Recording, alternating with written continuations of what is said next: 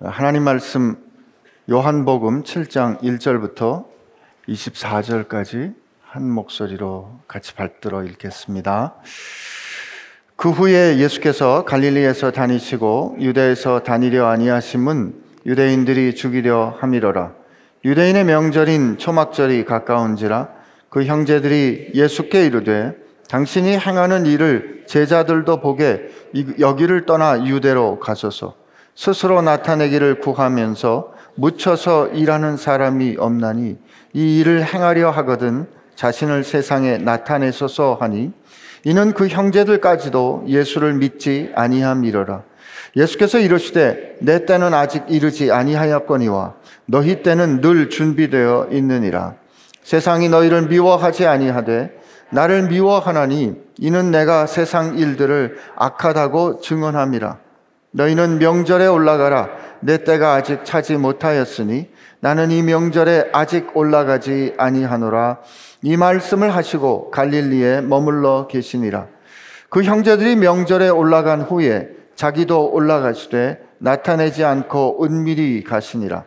명절 중에 유대인들이 예수를 찾으면서 그가 어디 있느냐 하고 예수에 대하여 무리 중에서 수군거림이 많아 어떤 사람은 좋은 사람이라 하며 어떤 사람은 아니라 무리를 미혹한다 하나 그러나 유대인들을 두려워하므로 드러나게 그에 대하여 말하는 자가 없더라. 이미 명절의 중간이 되어 예수께서 성전에 올라가사 가르치시니 유대인들이 놀랍게 여겨 이르되 이 사람은 배우지 아니하였거늘 어떻게 그를 아느냐 하니 예수께서 대답하여 이르시되 내 교훈은 내 것이 아니요 나를 보내신 이의 것이니라.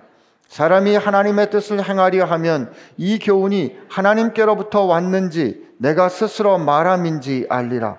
스스로 말하는 자는 자기 영광만 구하되 보내신 이의 영광을 구하는 자는 참되니 그 속에 불의가 없느니라. 모세가 너희에게 율법을 주지 아니하였느냐? 너희 중에 율법을 지키는 자가 없도다. 너희가 어찌하여 나를 죽이려 하느냐? 무리가 대답하되 당신은 귀신이 들렸도다. 누가 당신을 죽이려 하나이까? 예수께서 대답하여 이르시되 내가 한 가지 일을 행함에 너희가 나 다 이로 말미암아 이상히 여기는도다. 모세가 너희에게 할례를 행했으니 그러나 할례는 모세에게서 난 것이 아니요 조상들에게서 난 것이라. 그러므로 너희가 안식일에도 사람에게 할례를 행하느니라. 모세 율법을 범하지 아니하려고 사람이 안식일에도 할례를 받는 일이 있거든. 내가 안식일에 사람의 전신을 건전하게 한 것으로 너희가 내게 노여워하느냐? 외모로 판단하지 말고 공의롭게 판단하라 하시니라. 아멘. 좋으신 주님, 저희들이 어, 혼탁하고 어지러운 세상 가운데 삽니다. 그러나 그 세상 속에서 어떻게 예수의 증인으로 살 수 있는지 오늘 이 말씀을 통하여 저희에게 말씀하여 주시고 말씀하여 주실 때 깨닫고 순종하는 능력이 은혜가 있게 하여 주옵소서. 예수님의 이름으로 기도합니다. 아멘. 사도 바울이 그의 인생의 마지막에 유언과 같이 쓴 책이 디모데 후서입니다. 예, 디모데 후서 말미에 보면 그가 이렇게 고백합니다. 전제와 같이 내가 벌써 부어지고 전제란 4장 6절에 있는 말씀인데요. 부어드리는 제사입니다. 전제와 같이 내가 부어지고 내, 나의 떠날 시각이 가까웠도다. 인생을 마감할 때가 됐다는 것을 이제 디모데에게 말하는 겁니다. 그러면서 뭐라고 자기 인생을 요약하냐면 이렇게 요약합니다. 나는 선한 싸움을 싸우고 나의 달려갈 길을 마치고 믿음을 지켰으니 내게 주신 선한 싸움을 내가 다 싸우고 내가 달려가야 할 길을 다 마치고 그 모든 과정에서 나는 주님께로 향한 내 믿음을 지켰으니 이제 후로는 나를 위하여 의의 면류관이 예비되었으므로 주 곧 의로우신 재판장이 그날에 내게 주실 것이다. 이렇게 말합니다. 그러면서 이 편지를 받는 디모데에게 그리고 이 편지를 오늘 읽는 우리에게 이런 소망을 줍니다. 내게만 아니라 주의 나타나심을 사모하는 모든 자에게도니라. 이 말은 여러분과 저도 언젠가 우리의 삶을 마감하게 될 텐데 그때 우리가 우리의 삶에 대해서 우리가 선한 싸움을 다 싸우고 달려갈 길을 마치고 믿음을 지켰다라고 고백할 수 있기를 또 누군가 우리의 삶에 대해서 그렇게 고백할 수 있기를 바라는 축복이 아닐까 싶습니다. 저는 저와 여러분의 인생이 그렇게 마감되기를 바랍니다. 그런데 그렇게 살아가는 인생의 모습, 그렇게 살아가는 인생의 모습을 오늘 우리는 예수님의 요한복음 7장에서 증언해 주는 예수님에게서 발견하는 거죠.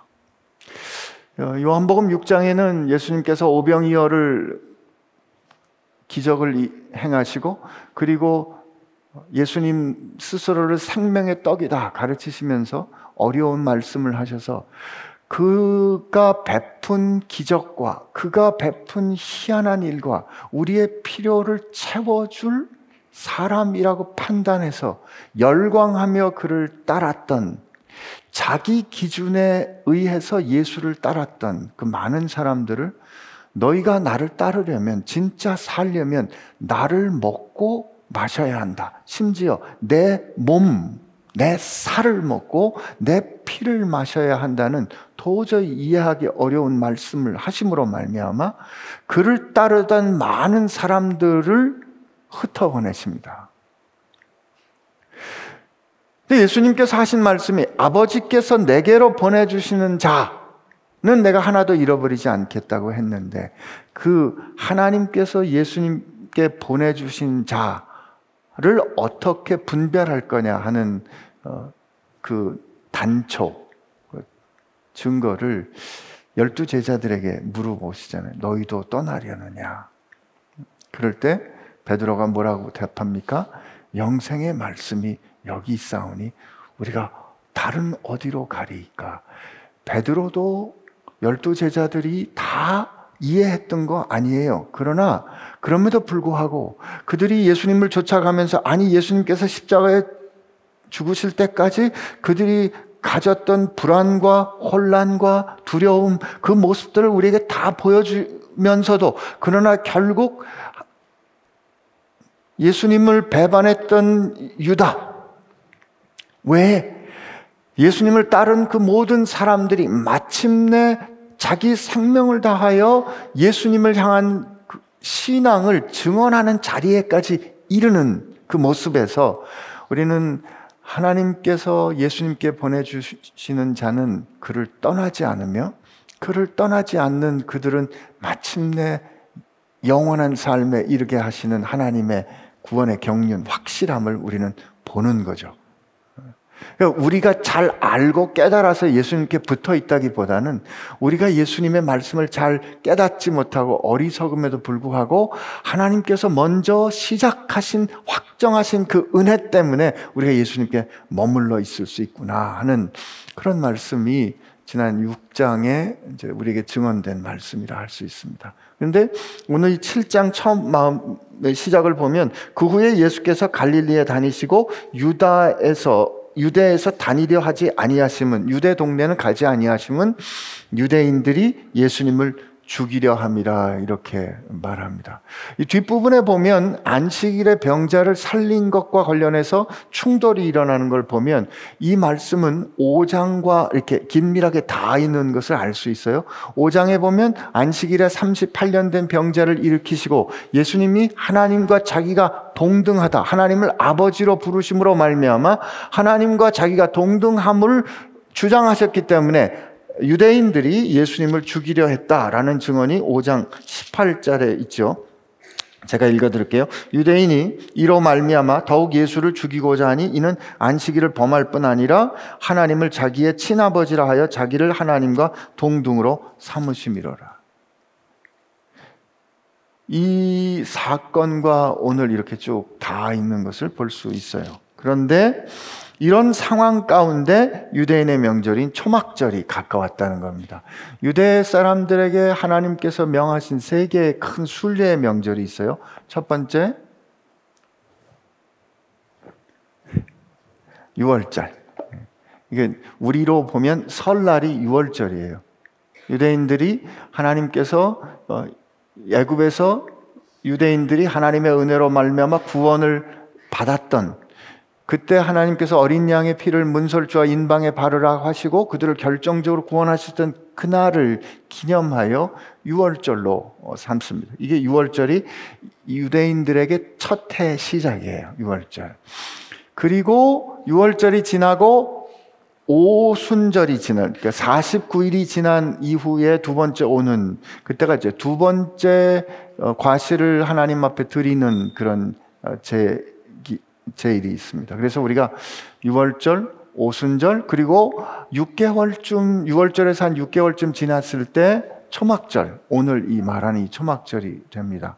이 초막절에는 보통 9월에서 10월 사이에 초막절이 오는데 이때는 이 올리브와 이 포도와 같은 과실을 어, 결실한 이후고 이때 하나님께서 주셨던 말씀 레베기 말씀을 보면 하나님께서 장막을 지으라 그래요. 임시 거처를 지으라고 말합니다.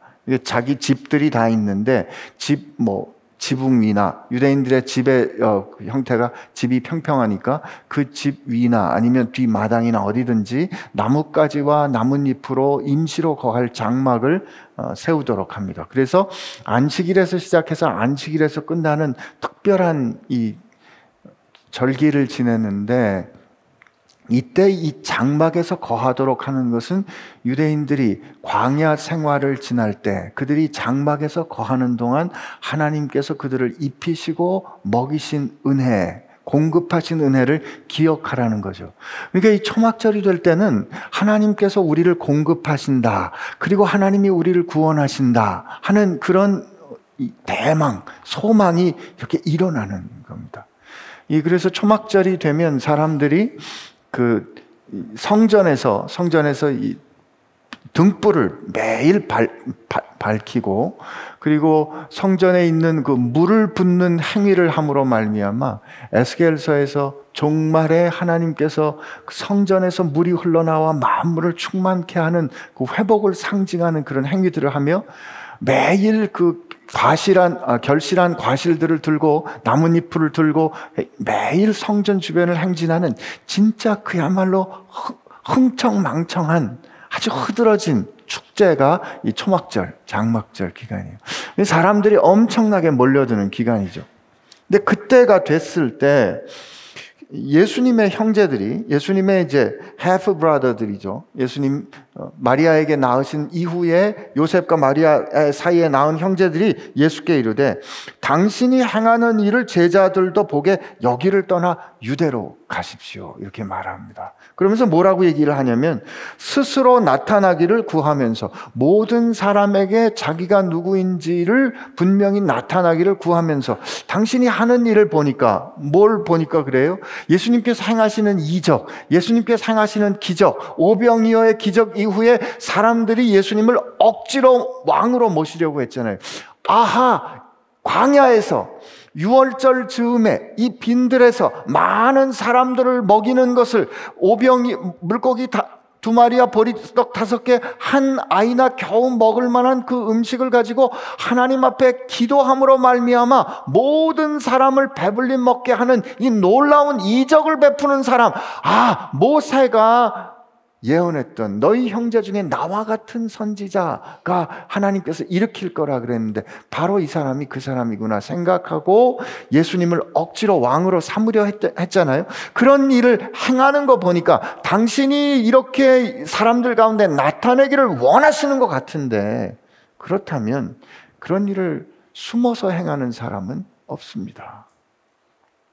사람들을 이끄는 사람들을 지도자로서 사람들을 이끌려는 의도를 가졌다면 사람들이 많이 모였을 때 사람들이 당신을 따르고 지지할 때 그때 그 기회를 잡아서 그들을 이끌어야지 그들 앞에 나서야지 지금처럼 이렇게 변방에서 숨어 있는 사람은 없습니다. 이런 일을 행하려거든 당신을 세상에 나타내소서. 이렇게 말합니다. 예루살렘과 그 성전은 유대 사람들에게는 아주 심장과 같은 곳입니다. 그곳에서 하나님의 역사가 일어나고 그곳에서 하나님의 구원이 일어나고 이스라엘을 해방하는 역사가 일어나는 그곳에서 일어나야 돼요. 근데 지금 사람들이 그걸로 많이 모여 있고 모여가고 있고 당신에겐 그런 능력이 있는 것 같은데 그러면 바로 지금 이때 아닙니까? 대세를 흐름을 보십시오. 지금 가야 합니다. 우리가 하는 말 있잖아요. 물 들어올 때 노저우라는 말처럼 지금이 바로 그때인데 뭐 하고 계십니까? 하는 거죠. 지금 우리가 사는 세상의 방법과 지금 우리가 어떤 일을 도모하는 헤아림으로 보면 동생들의 말이 맞습니다. 사람들이 몰려드는 그때 그를 향하여 열광하는 지지를 보내는 그때 그 타이밍을 타야죠. 그때 한마디 하는 게 조용한 곳에 다니면서 열 마디 하는 것보다 낫습니다. 효율적입니다. 효과적입니다. 그런데 이렇게 말하는 동생들을 향하여 성경은 뭐라고 말을 하냐면 5절에 이는 그 형제들까지도 예수를 믿지 아니함이러라 이렇게 말합니다. 우리가 볼 때는 지혜로운 것 같아요. 우리가 볼 때는 그렇게 하는 게 맞아요.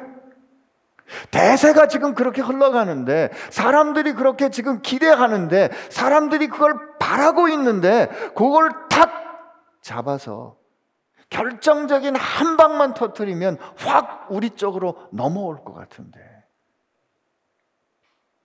그렇게 하라고 말하는 동생들을 향하여 성경은 그들이 동생들이 예수를 믿지 않았다고 말하는 거죠. 저는 이 성경의 판단에서 물론 이 동생들을 포함해서 예수님을 좇았던 그 많은 제자들이 어, 예수님께서 하나님께서 예수님을 통하여 행하신 그 계시를 그 십자가와 부활이 일어나고 성령께서 강림하실 때까지 다 이해하지 못한 건 마찬가지예요.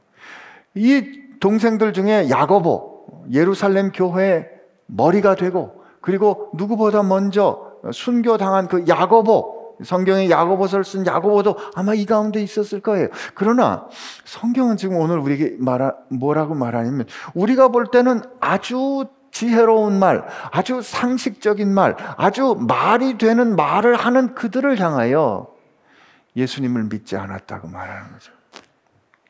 저는 오늘 이 세상을 사는 이 세상 가운데서 예수님의 말씀을 증언하는 교회가 혹시는 이런 판단을 받고 있는 건 아닐까?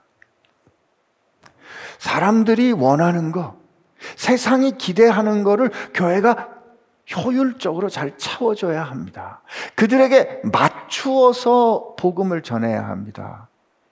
라는 우리의 계산법, 우리의 헤아림, 우리의 유연하고 전략적인 태도를 향하여 그들은 예수님을 믿지 않았다.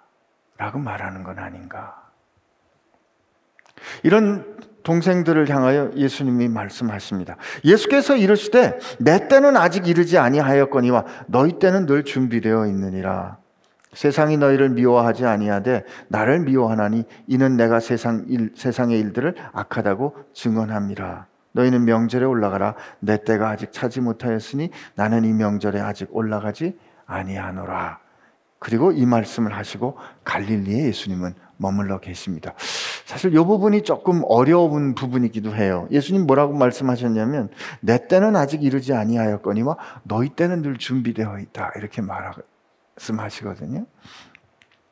요한 전체를 통해서 때 이때 때는 그 헬라 원어에 보면 카이로스라고 돼 있긴 한데 카이로스란 하나님께서 경륜하시는 특별한 경륜의 시간, 경륜의 때를 말합니다. 우리가 보통 지금은 9시 34분 하는 이거는 크로노스라고 불러요. 양을 나타내는 어, 시간의 흐름을 보일 때는 크로노스라고 말하지만 하나님께서 우리 삶 가운데 특별하게 경륜하시는 결정적인 타임을 우린 카이로스의 타임이라고 말합니다. 혹은 예수님께서 이 카이로스와 비슷하게 호라라는 그 시, 시각이라는 말씀을 하기도 하세요. 그렇기 때문에 요한에서 내 때라고 말씀하시는 건 그 결국 궁극의 때가 주님께 주신 사명을 완성하는 십자가를 지시는 그때 를 말하는 거죠. 근데 그 십자가를 지시는 그때는 6월절 어, 어린 양으로 가시기 때문에 아직 시간이 남아 있어요. 그러니까 아 예수님께서 그때가 아직 이르지 않았다고 말씀하시는 건가라고 우리 해석할 수 있고 그렇게 염두에 두어야 하지만 예수님께서 내 때가 말씀하실 때는 어떤 또 말씀을 하셨냐면 어, 가나의 혼인 잔치에서도 어머니가 어, 포도주가 떨어졌다 그랬더니 어, 머니에게왜 내게 그런 말씀을 하십니까? 아직 내 때가 이르지 않았습니다. 하시잖아요. 그러니까 이때라고 할 때 여기서 항상 우리가 염두에 두어야 하는 것은 하나님께서 말씀하시는 하나님께서 지금이다. 가. 라고 말씀하시는 하나님께서 우리에게 시그널을 보내주시는 하나님께서 명령하시는 하나님의 경륜이 임하는 때라는 거예요. 그러니까 그거가 예수님의 십자가뿐만 아니라 예수님은 항상 내가 어떤 말을 하든 어떤 행동을 하든 나는 항상 아버지께서 말씀하시는 것을 듣고 행한다고 하셨거든요. 그러니까 지금 내 때가 아직 되지 않았다는 말은 예수님께서 예루살렘에 올라가는 거에 대하여 하나님께서 지금 그렇게 말씀하지 않으셨다. 라고 말씀하시는 거죠. 그러나 너희 때는 왜 항상 준비되었다라고 말씀하시냐면 너희들은 하나님 말씀에 별로 신경 쓰지 않지 않느냐.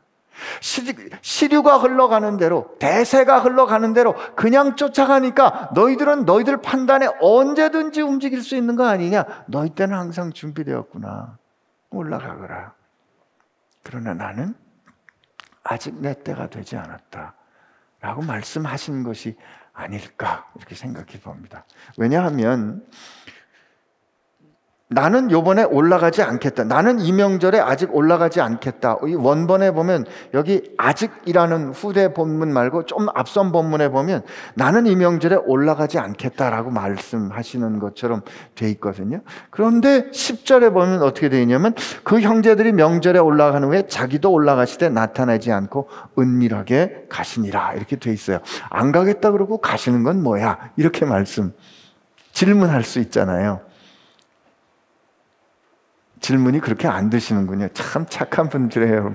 이 9절과 10절 사이 예, 이 말씀을 하시고 갈릴리에 머물러 계시니라 10절에 보면 그 형제들이 명절에 올라간 후에 자기도 올라가시되 나타내지 않고 은밀히 가시는 가셨다 하는 이번에 이때는 아직 아니야. 그러나 올라가시는 이 9절, 8절, 9절과 10절 사이에는 뭐가 있는 건가요? 그러므로 뭐가 있을까요? 하나님의 말씀을 들었고 들은 말씀에 청종하는 하나님의 말씀을 들었고 올라가라. 그러나 나타내지 말고 은밀히 가라 하시는 그 말씀을 듣고 청종하는 순종이 이 9절과 10절 사이에 있는 거죠. 여러분과 저도 그렇게 되기를 바랍니다. 시류를 타는 게 아니라 대세에 따라 흘러가는 게 아니라 우리가 혹시 백화점 가서 옷을 사려 그러면 어쩔 땐 바지통이 넓었다, 어쩔 땐 바지통이 짧, 이 좁았다, 바, 바지 이 저 길이가 길었다, 짧았다, 뭐 그러잖아요. 한동안 상당히 오래 전인데 길거리를 다, 가다 보면 모든 남자들이 갈치처럼 은갈치처럼 번쩍번쩍 벌쩍벌쩍 뛰어다니던 날이 있었어요. 혹시 기억나시? 상당히 오래전이에요.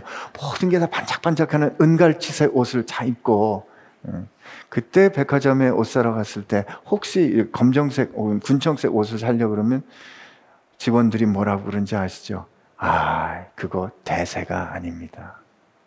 요즘 대세는 은갈치입니다. 그게 편해요.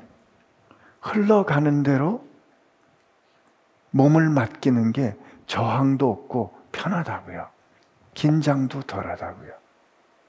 그러나 성경은 한사코 그렇게 사는 것은 하나님을 믿는 것이 아닐 수 있음을 가르쳐 주신 거죠.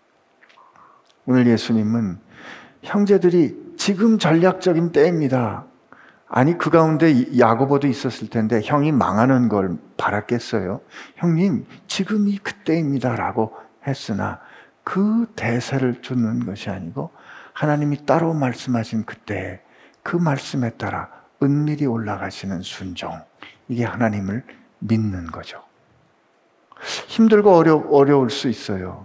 오늘 예수님 보면 참 힘들고 어렵게 살았어요. 우리가 예수님 믿는 이유는, 우리가 예수님 믿고 따르는 이유는, 하나님의 음성 들었, 듣기를 원하는 이유는 보장되기를 원하는 거거든요. 순적하기를 원하는 거거든요. 어려움 없기를 바라는 거거든요. 힘들지 않기를 바라는 거거든요. 왜 하나님이 약속하고 하나님이 보증하시고 하나님이 확증해 줬으니까 공급해 주시고 이끌어 주실 테니까 어려움이 없겠지라는 바람이 있는 거거든요. 그러나 오늘 예수님 그 하나님의 뜻에 처음부터 끝까지 완벽하게 순종하셨던 예수님은 죽음의 위협과 마주서고 홀로 은밀히 그 길을 거슬러 가야 하는 그런 삶을 사신 거거든요. 여러분과, 여러분과 제가 세상을 사는 동안에 우리가 선한 싸움을 싸우고 달려갈 길을 다가고 믿음을 지키는 것은 쉽지 않을 수도 있습니다. 아니, 쉽지 않은 경우가 더 많습니다. 그렇게 예수님이 올라가셨어요. 11절에 명절 중에 유대인들이 예수님을 찾으면서 그가 어디 있느냐 하고 예수님을 찾습니다. 그러면서 예수에 대하여 무리 중에서 수군거림이 많아요. 수군 수군 수군 한다는 말이 드러내어 분명하게 말하는 게 아니고 이렇게 중얼중얼 하는 거죠. 그러면서 뭐라고 얘기하냐면 어떤 사람은 야, 그분 좋은 분이야. 어떤 사람은 아니야, 아니야. 그거 사기꾼이야. 무리를 미혹한다. 이 사기꾼이라는 뜻이에요. 그러나 그 어떤 사람들도 13절에 유대인을 두려워함으로 왜냐면 예수님께서 안식일을 범하고 하나님과 자기를 동등하다 함으로 그는 죽어 마땅한 사람이다라고 살기가 등등한 그 유대인들 하나님의 율법을 판단하고 가르치는 권한을 가진 사람들 그 사람들이 예수님을 대적하고 있기 때문에 그 사람들이 두려워서 드러나서 드러나게 그에 대하여 말하는 사람이 없다는 거죠. 이게 요즘 우리가 사는 모습이 아닐까 싶습니다.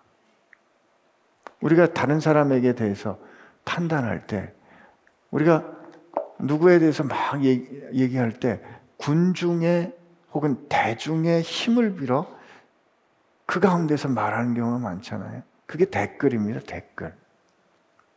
누구에 대해서 막 죽일 듯이 말하지만 자기를 감추고 말하는 거죠.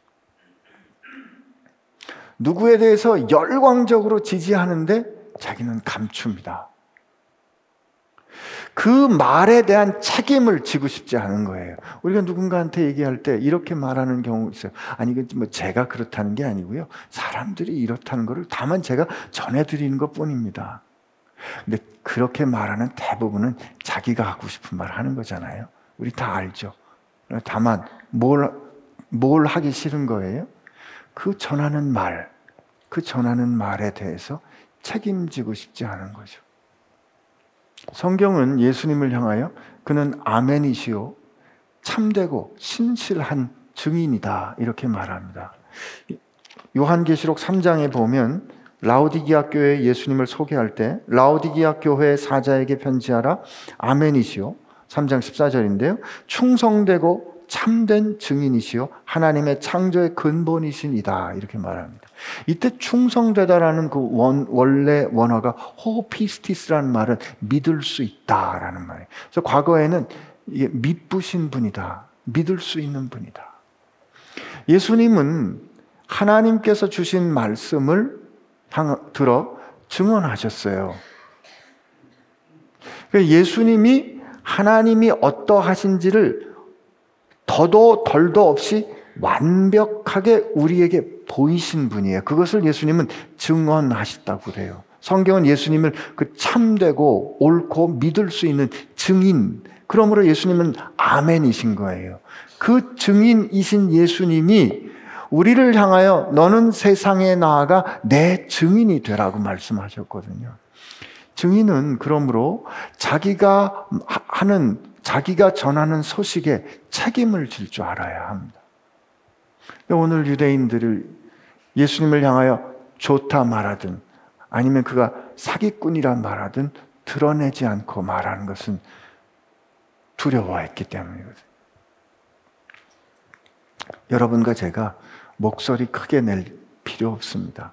다만 예수님 말씀처럼 예할 일에 예하고 아니요 할 일에 아니요 하되 그 말에 책임질 수 있어야 돼요. 우리 순교한다는 그 단어, 순교자를 우리가 martyr라고 말합니다. 영어 단어로.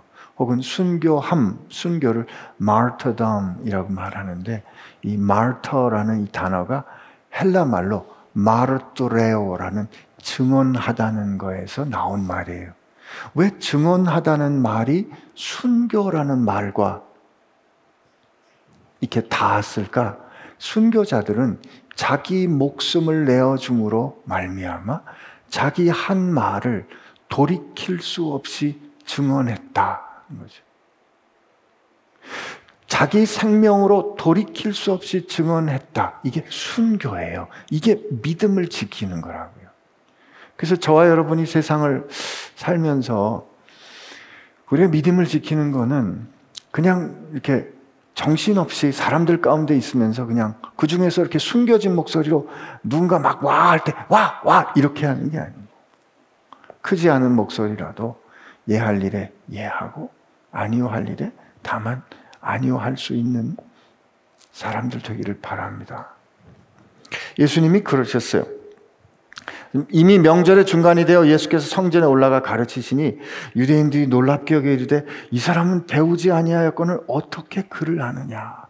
요한이 여기 아주 특별하게 예수님을 소개해요. 보통 예수님께서 가르치실 때 얼마나 권위 있는 어, 가르치심을 했냐면 어, 지난주에 부활절 말씀을 나눌 때 예수님께서 너희가 옛사람에게 이렇게 들었거니와 내가 너희에게 말하노니라고 어, 율법을 새롭게 정할 수 있는 권세를 가졌다는 것을 보여주셨다 그랬잖아요. 그게 산상수훈인데 그 산상수훈의 말미 7장 말미에 보면 7장 28절에 예수께서 이 말씀을 마침에 무리들이 그 그의 가르치심에 논란이 이는 그 가르치시는 것이 권위 있는 자와 같고 그들의 서기관들과 같지 아니하리라 이렇게 말했습니다. 공간복음엔 예수님의 가르침을 되게 이렇게 소개해요.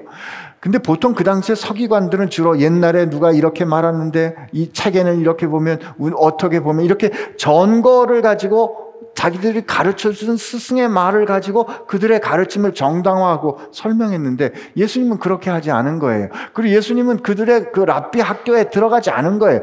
예루살렘 학교에서 유학 와가지고 배운 게 아니고 저 변방의 출신이거든요. 그런데 예수님께서 가르치신 말씀이 하나님의 뜻과 하나님의 말씀을 드러내시는 예수님의 말씀이 너무도 능력 있는 거죠.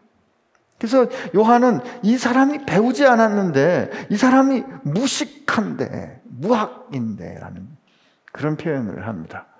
이런 말씀 잘못 읽으면 아 예수님의 말씀 그러므로 배우면 안 되는구나 그런 뜻이 아닙니다. 예수님께서 주시는 증언하시는 하나님께서 우리에게 주시는 말씀은 우리가 그 말씀을 어떻게 받아들일 건가 하는 그것을 통해서 우리에게 오는 것이지 다만 우리가 그것을 향하여 배우고 우리가 다룰 수 있는 어떤 대상이 아니라는 뜻이에요. 예수님의 가르침에 대하여 사람들이 놀랍니다. 배우지 않았는데 어떻게 저렇게 어? 능력 있는 기가 막힌 말씀을 하실 수가 있느냐. 그리고 그 말씀에 어떻게 권위가 있느냐. 그 말씀에 권위가 있으면 말씀하시는 대로 일어나거든요. 예를 들면 예수님께서 병자에 누인 어, 병자를 친구들이 지붕을 열고 내렸을 때 내 죄 사함을 받았다 그랬더니 사람들이 막 속으로 생각하잖아요. 아니, 하나님이 아닌데 어떻게 죄를 사한다는 말인가? 이거 똑저 정확한 판단이에요. 그런데 예수님 말씀하십니다. 내 죄가 사함을 받았다가 쉽겠느냐? 아니면 자리를 들고 일어나 걸어가라 하는 말이 쉽겠느냐? 여러분 어느 말이 쉬울까요? 둘 다 불가능한 겁니다. 사람이라면. 둘 다 불가능한 거예요, 사람이라면. 이 중에 어느 하나가 더 쉬운 게 아니에요. 근데 예수님께서 앞서 선언하셨어요. 내 죄가 사함을 받았다. 그리고 두 번째 선언하십니다. 자리를 들고 일어나 걸으라.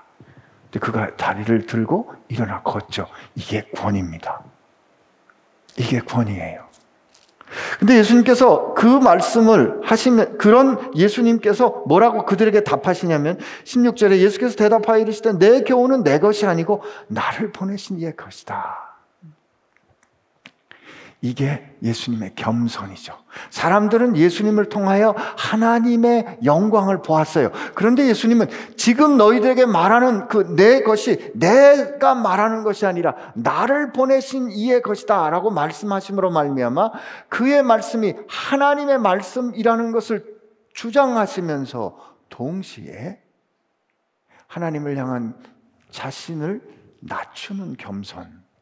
교회에서 역사가 일어날 때 그 역사가 일어나는 것을 마치 그 역사의 도구로 쓰인 내가 그 주인공인 것처럼 착각할 때가 있는데 예수님 그렇게 하지 않으십니다. 그러면서 예수님께서 사람이 하나님의 뜻을 행하려 하면 이 교훈이 하나님께로부터 왔는지 내가 그냥 말하는 건지 내, 내게로부터 왔는 건지 알 것이다.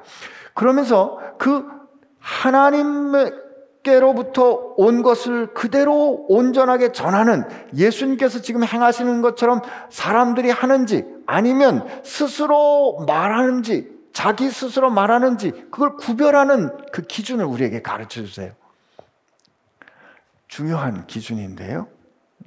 19장에 19절에 스스로 말하는 자는 자기 영광만 구하되 보내신 이의 영광을 구하는 자는 참되니 그 속에 불의가 없느니라. 예수님 요한복음 17장에 기도하실 때 17장 4절에 뭐라고 기도하십니까? 아버지, 아버 저는 요한복음 17장 4절 뒤에 보면 예수님께서 뭐라고 말씀하세요? 아, 이 정도 말씀은 외워야 되는데. 아버지께서 내게 하라고 주신 일을 내가 이루어 아버지를 이 세상에서 영화롭게 하였나이다. 그 영광을 하나님의 영광을 구한다는 건 어떤 뜻이냐면 하나님의 말씀을 들어 하나님의 말씀을 순종하고 하나님의 말씀이 그 상황 가운데 선포되어 그 말씀대로 역사가 일어났을 때 하나님께서 거기 통치하신다는 뜻이고 하나님이 통치하신다는 것은 하나님이 임재한다는 뜻이고 하나님의 임재가 곧 영광이에요. 여러분과 제가 아무것도 아니어도 괜찮아요. 우리가 하나님께서 우리에게 주신 말씀을 순종해요. 순종해서 하나님의 말씀이 인정되는 건 두 가지로 나타날 수 있어요. 첫째, 우리가 하나님의 말씀에 순종해서 우리가 소망하고 바라는 대로 능력과 역사가 일어나요. 신나죠. 영광. 근데 우리가 하나님의 말씀에 순종했어요. 근데 세상이 우리가 하나님의 말씀에 순종해서 증언한 우리 말을 거스러 우리를 완전히 박살냈다고요. 꺾였어요. 그때도 영광. 이건 궤변이 아닙니다. 여러분과 제게 주신 책무가 뭐예요? 말씀을 들은 대로 증언하는 거잖아요. 말씀을 들은 대로 증언하여 역사가 일어나면 영광. 말씀을 이룬 대로 증언하여 꺾이면 꺾임으로 말미암아 우리가 하나님의 말씀을 증언했으므로 영광. 아멘 안 하시면 두 번째 대표적인 예가 십자가예요. 하나님의 뜻에 따라 십자가에 죽으신 것은 세상의 기준으로 보면 완전히 꺾인 거라고요. 그러나 하나님은 그를 그 십자가를 우리를 향하신 하나님의 의와 사랑이 만나는 완벽한 증거로 삼으셨잖아요. 영광. 하나님의 통치를 드러냈잖아요. 영광. 우리가 하나님의 말씀을 들어 말씀에 순종하여 그대로 하나님의 말씀을 예할 일에 예하고 아니할 일에 아니요하여 순종하여 증언하였을 때 결과는 그분의 것이고 결과는 그분께 달린 것이고 우리가 거기까지 하였을 때 그 이로 일어나는 모든 일에서 우리는 하나님의 영광을 구할 수 있는 거예요.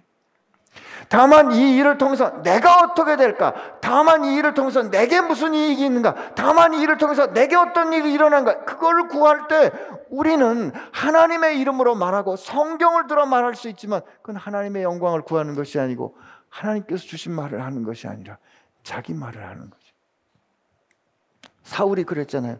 아말렉하고 전, 전투를 했을 때 아말렉 사람들을 진멸하라고 그랬는데 하나님께서 하신 대로 하지 않고 자기 눈에 보기에 좋은 살찐 동물들은 살려놓고 그 왕을 살려놨다고요. 그랬을 때 사울이 아 사무엘이 와서 그를 질책하죠. 어떻게 이렇게 이렇게 하셨습니까? 그랬더니 그가 처음에는 잘못한 것 같이 제가 잘못했습니다. 백성들의 말을 듣고 백성들을 청정하였나요? 제가 잘못했습니다라고 말해요. 그러나 사무엘이 그 다음에 하나님께서 당신을 버렸다고 할 때 사무엘의 옷을 사울이 붙잡습니다. 얼마나 세게 붙잡았냐면 옷이 찢어진 거예요. 그러니까 그 그의 절박함을 느낄 수 있는데 그때 그 옷이 찢어졌을 때 하나님께서 당신의 나라를 나누어 당신보다 나은 이웃에게 줄 것이다 라고 다시 한번 그에게 하나님의 심판을 선고할 때 저라면 우리가 하나님을 진짜 두려워하는 우리라면 어떻게 해야 돼? 다시 한번 붙잡고 하나님 용서해 주세요. 하나님 용서해 주세요. 그래야 될 것 같은데 사울이 뭐라고 하냐면 나와 함께 돌아가 예배해 주십시오. 당신의 하나님을 예배하게 해 주십시오. 왜냐하면 그것이 사무엘상 15장 30절에 보면 나와 백성들 앞에서 장로들 앞에서 나를 높여 주십시오. 사람의 영광을 구할 것인가? 하나님의 영광을 구할 것인가? 이때 하나님의 영광을 구하는 사람이라면 하나님 앞에 바짝 엎드려 잘못했습니다. 우리가 하나님 앞에 잘못했다 생각했을 때 하나님 앞에 잘못했습니다. 하는 것이 하나님의 영광을 구하는 사람입니다. 저와 여러분이 그렇게 하나님의 영광을 구하여 참된 사람, 의로운 사람 되기를 축복합니다. 그러면서 예수님께서 어, 할례에 대해서 이제 말씀해 주시는데요. 모세가 율법을 주었고 어, 레위기 말씀에도 보고 예수님도 난지 8일 만에 할례를 받으셨어요. 유대인들이 난지 8일 만에 할례를 받는 것은 비로소 유대 공동체의 온전한 일원이 되었다라는 증거예요. 난지 8일 만에 남자아이들을 할례하는 것은 아, 비로소 그가 온전한 유대인 남자가 되었다. 온전케 하는 거거든요. 근데 하필 안식일에 태어난 거예요. 그래서 8일 뒤가 지나가면 안식일이 다시 됐을 때 그러면 그때 할례를 하지 않으면 유대인 남자로서 온전케 되지 않는데 안식일에 할례를 하는 일을 행하는 것은 안식일에 일하지 말라는 하나님의 율법을 깨는 거잖아요. 예수님께서 하시는 말씀이 너희들은 모세 율법을 지키려고 안식일에 할례를 하는 일을 허용하지 않느냐. 그 안식일에 할례를 하는 일을 허용하는 이유는 그로 할례 받음으로 말미암아 그가 온전한 유대인이 되었다는 상징을 그에게 주는 것 아니더냐. 그렇다면 내가 38년 동안 병들어서 그가 육체적으로도 고난을 당하고 경제적으로도 고난을 당하고 심지어 종교적으로도 왜? 그 당시에는 병을 앓는다는 건 하나님께로부터 뭔가 진책을 받은 거라는 것일 텐데 그 38년 동안 연못가에 있는 그 사람에게 그 사람을 그 사로잡고 있는 병과 고통으로부터 자유롭게 해서 그 사람을 온전케 한 것이 온전한 샬롬을 이루게 한 것이 율법을 깬 일이더냐? 라고 물어보시는 거죠. 내가 그 사람을 온전케 한 그 율법의 정신. 여러분 율법은 하나님께서 이스라엘 사람들을 애굽에서 구하셨어요. 이게 뭐죠? 은혜예요. 그들이 은혜 가운데 하나님께서 주시는 그 은혜, 하나님의 변치 않는 언약적인 사랑 가운데 머물러 있음을 확인하는 것이 구원의 사건을 확인하는 것이 언약이라고요. 그 언약 백성으로 그들이 은혜로 사는 것을 삶에서 고백하고 표현하는 표준적인 길이 율법이에요. 그 율법은 그들이 하나님께로부터 거저받은 은혜 라는 사건으로 인하여 확이 확증, 사건을 확증하는 언약을 그 살아내는 사랑의 고백인 거지. 그들이 언약적인 사랑을 받았다는 증거인 거지. 그들이 언약을 받다 마땅한 혹은 하나님의 구원을 받아 마땅한 근거가 되는 게 아니라고요. 율법을 지킨다는 것은 율법을 지킨다는 것은 원인이 아니라 고백인 거예요. 근데 유대인들은 이거를 어떻게 여겼어요? 율법을 지킴으로 우리가 하나님의 백성이 되는 게 합당하다라고 은혜를 잊어버린 거죠. 그러니까 그 은혜를 잃어버렸다는 것은 하나님과의 관계를 잊었다는 거고 하나님의 관계를 잊었 그것이 불의한 겁니다. 그런 그들이 예수님께서 안식일에 병자를 온전케 하셨던 그 원래 안식이 우리에게 주셨던 하나님의 그 회복과 샬롬으로 가는 은혜를 잊은 채로 다만 안식일에 병자를 고쳤고 그가 자리를 들고 갔다는 일을 하게 했다는 그 이유로 예수님을 죽이려 하는 그들은 잘못된 동기로 누군가를 살해하려는 율법을 모세 율법을 어기는 자다. 오늘 말씀 하시는 거죠. 예수님께서 그러므로 이 외모로 판단하지 말고 공의롭게 판단하라는 뜻은 표면적인 것으로 결정하지 말고 그 밑에 흐르고 있는 정신이 무엇인지 이해하고 깨달으라는 가르침입니다. 예수님과 이 유대인과의 말씀은 계속됩니다. 다음 주에 또 우리 계속해서 보기로 하고요. 오늘 우리 세상을 향하여 나가는 동안에 여러분과 제가 좀 기억해야 하는 우리는 어떻게 우리의 선한 싸움을 싸우고 믿음을 지키고 그래서 우리가 달려갈 길을 다 갈 수 있는 것인가? 첫째, 대세를 그저 정신없이 흐르는 것이 아니라 우리가 우리에게 주어진 하나님의 말씀을 들어 그 말씀에 붙잡고 순종하려는 태도가 있어야 되는 거죠. 근데 하나님의 말씀을 그러면 어떻게 듣고 어떻게 깨닫고 들을 수 있는가는 우리 삶 가운데 하나님의 통치가 이루어지기를 간절히 원하는 태도, 이게 뭐예요? 하나님의 영광을 구하는 태도. 내 뜻과 내가 원하는 것이 어, 성취되는 것이 아니라 하나님이 내 삶에 그의 말씀을 통하여 하나님의 뜻을 이루시기를 간절히 원하는 그 태도, 그 바람, 그 헤아림이 있을 때 여러분 이 복잡한 세상 속에서도 우리는 맑은 샘같이 올라오는 하나님의 뜻을 들을 수 있을 겁니다. 그리고 그때 거기 머물러 있는 거죠.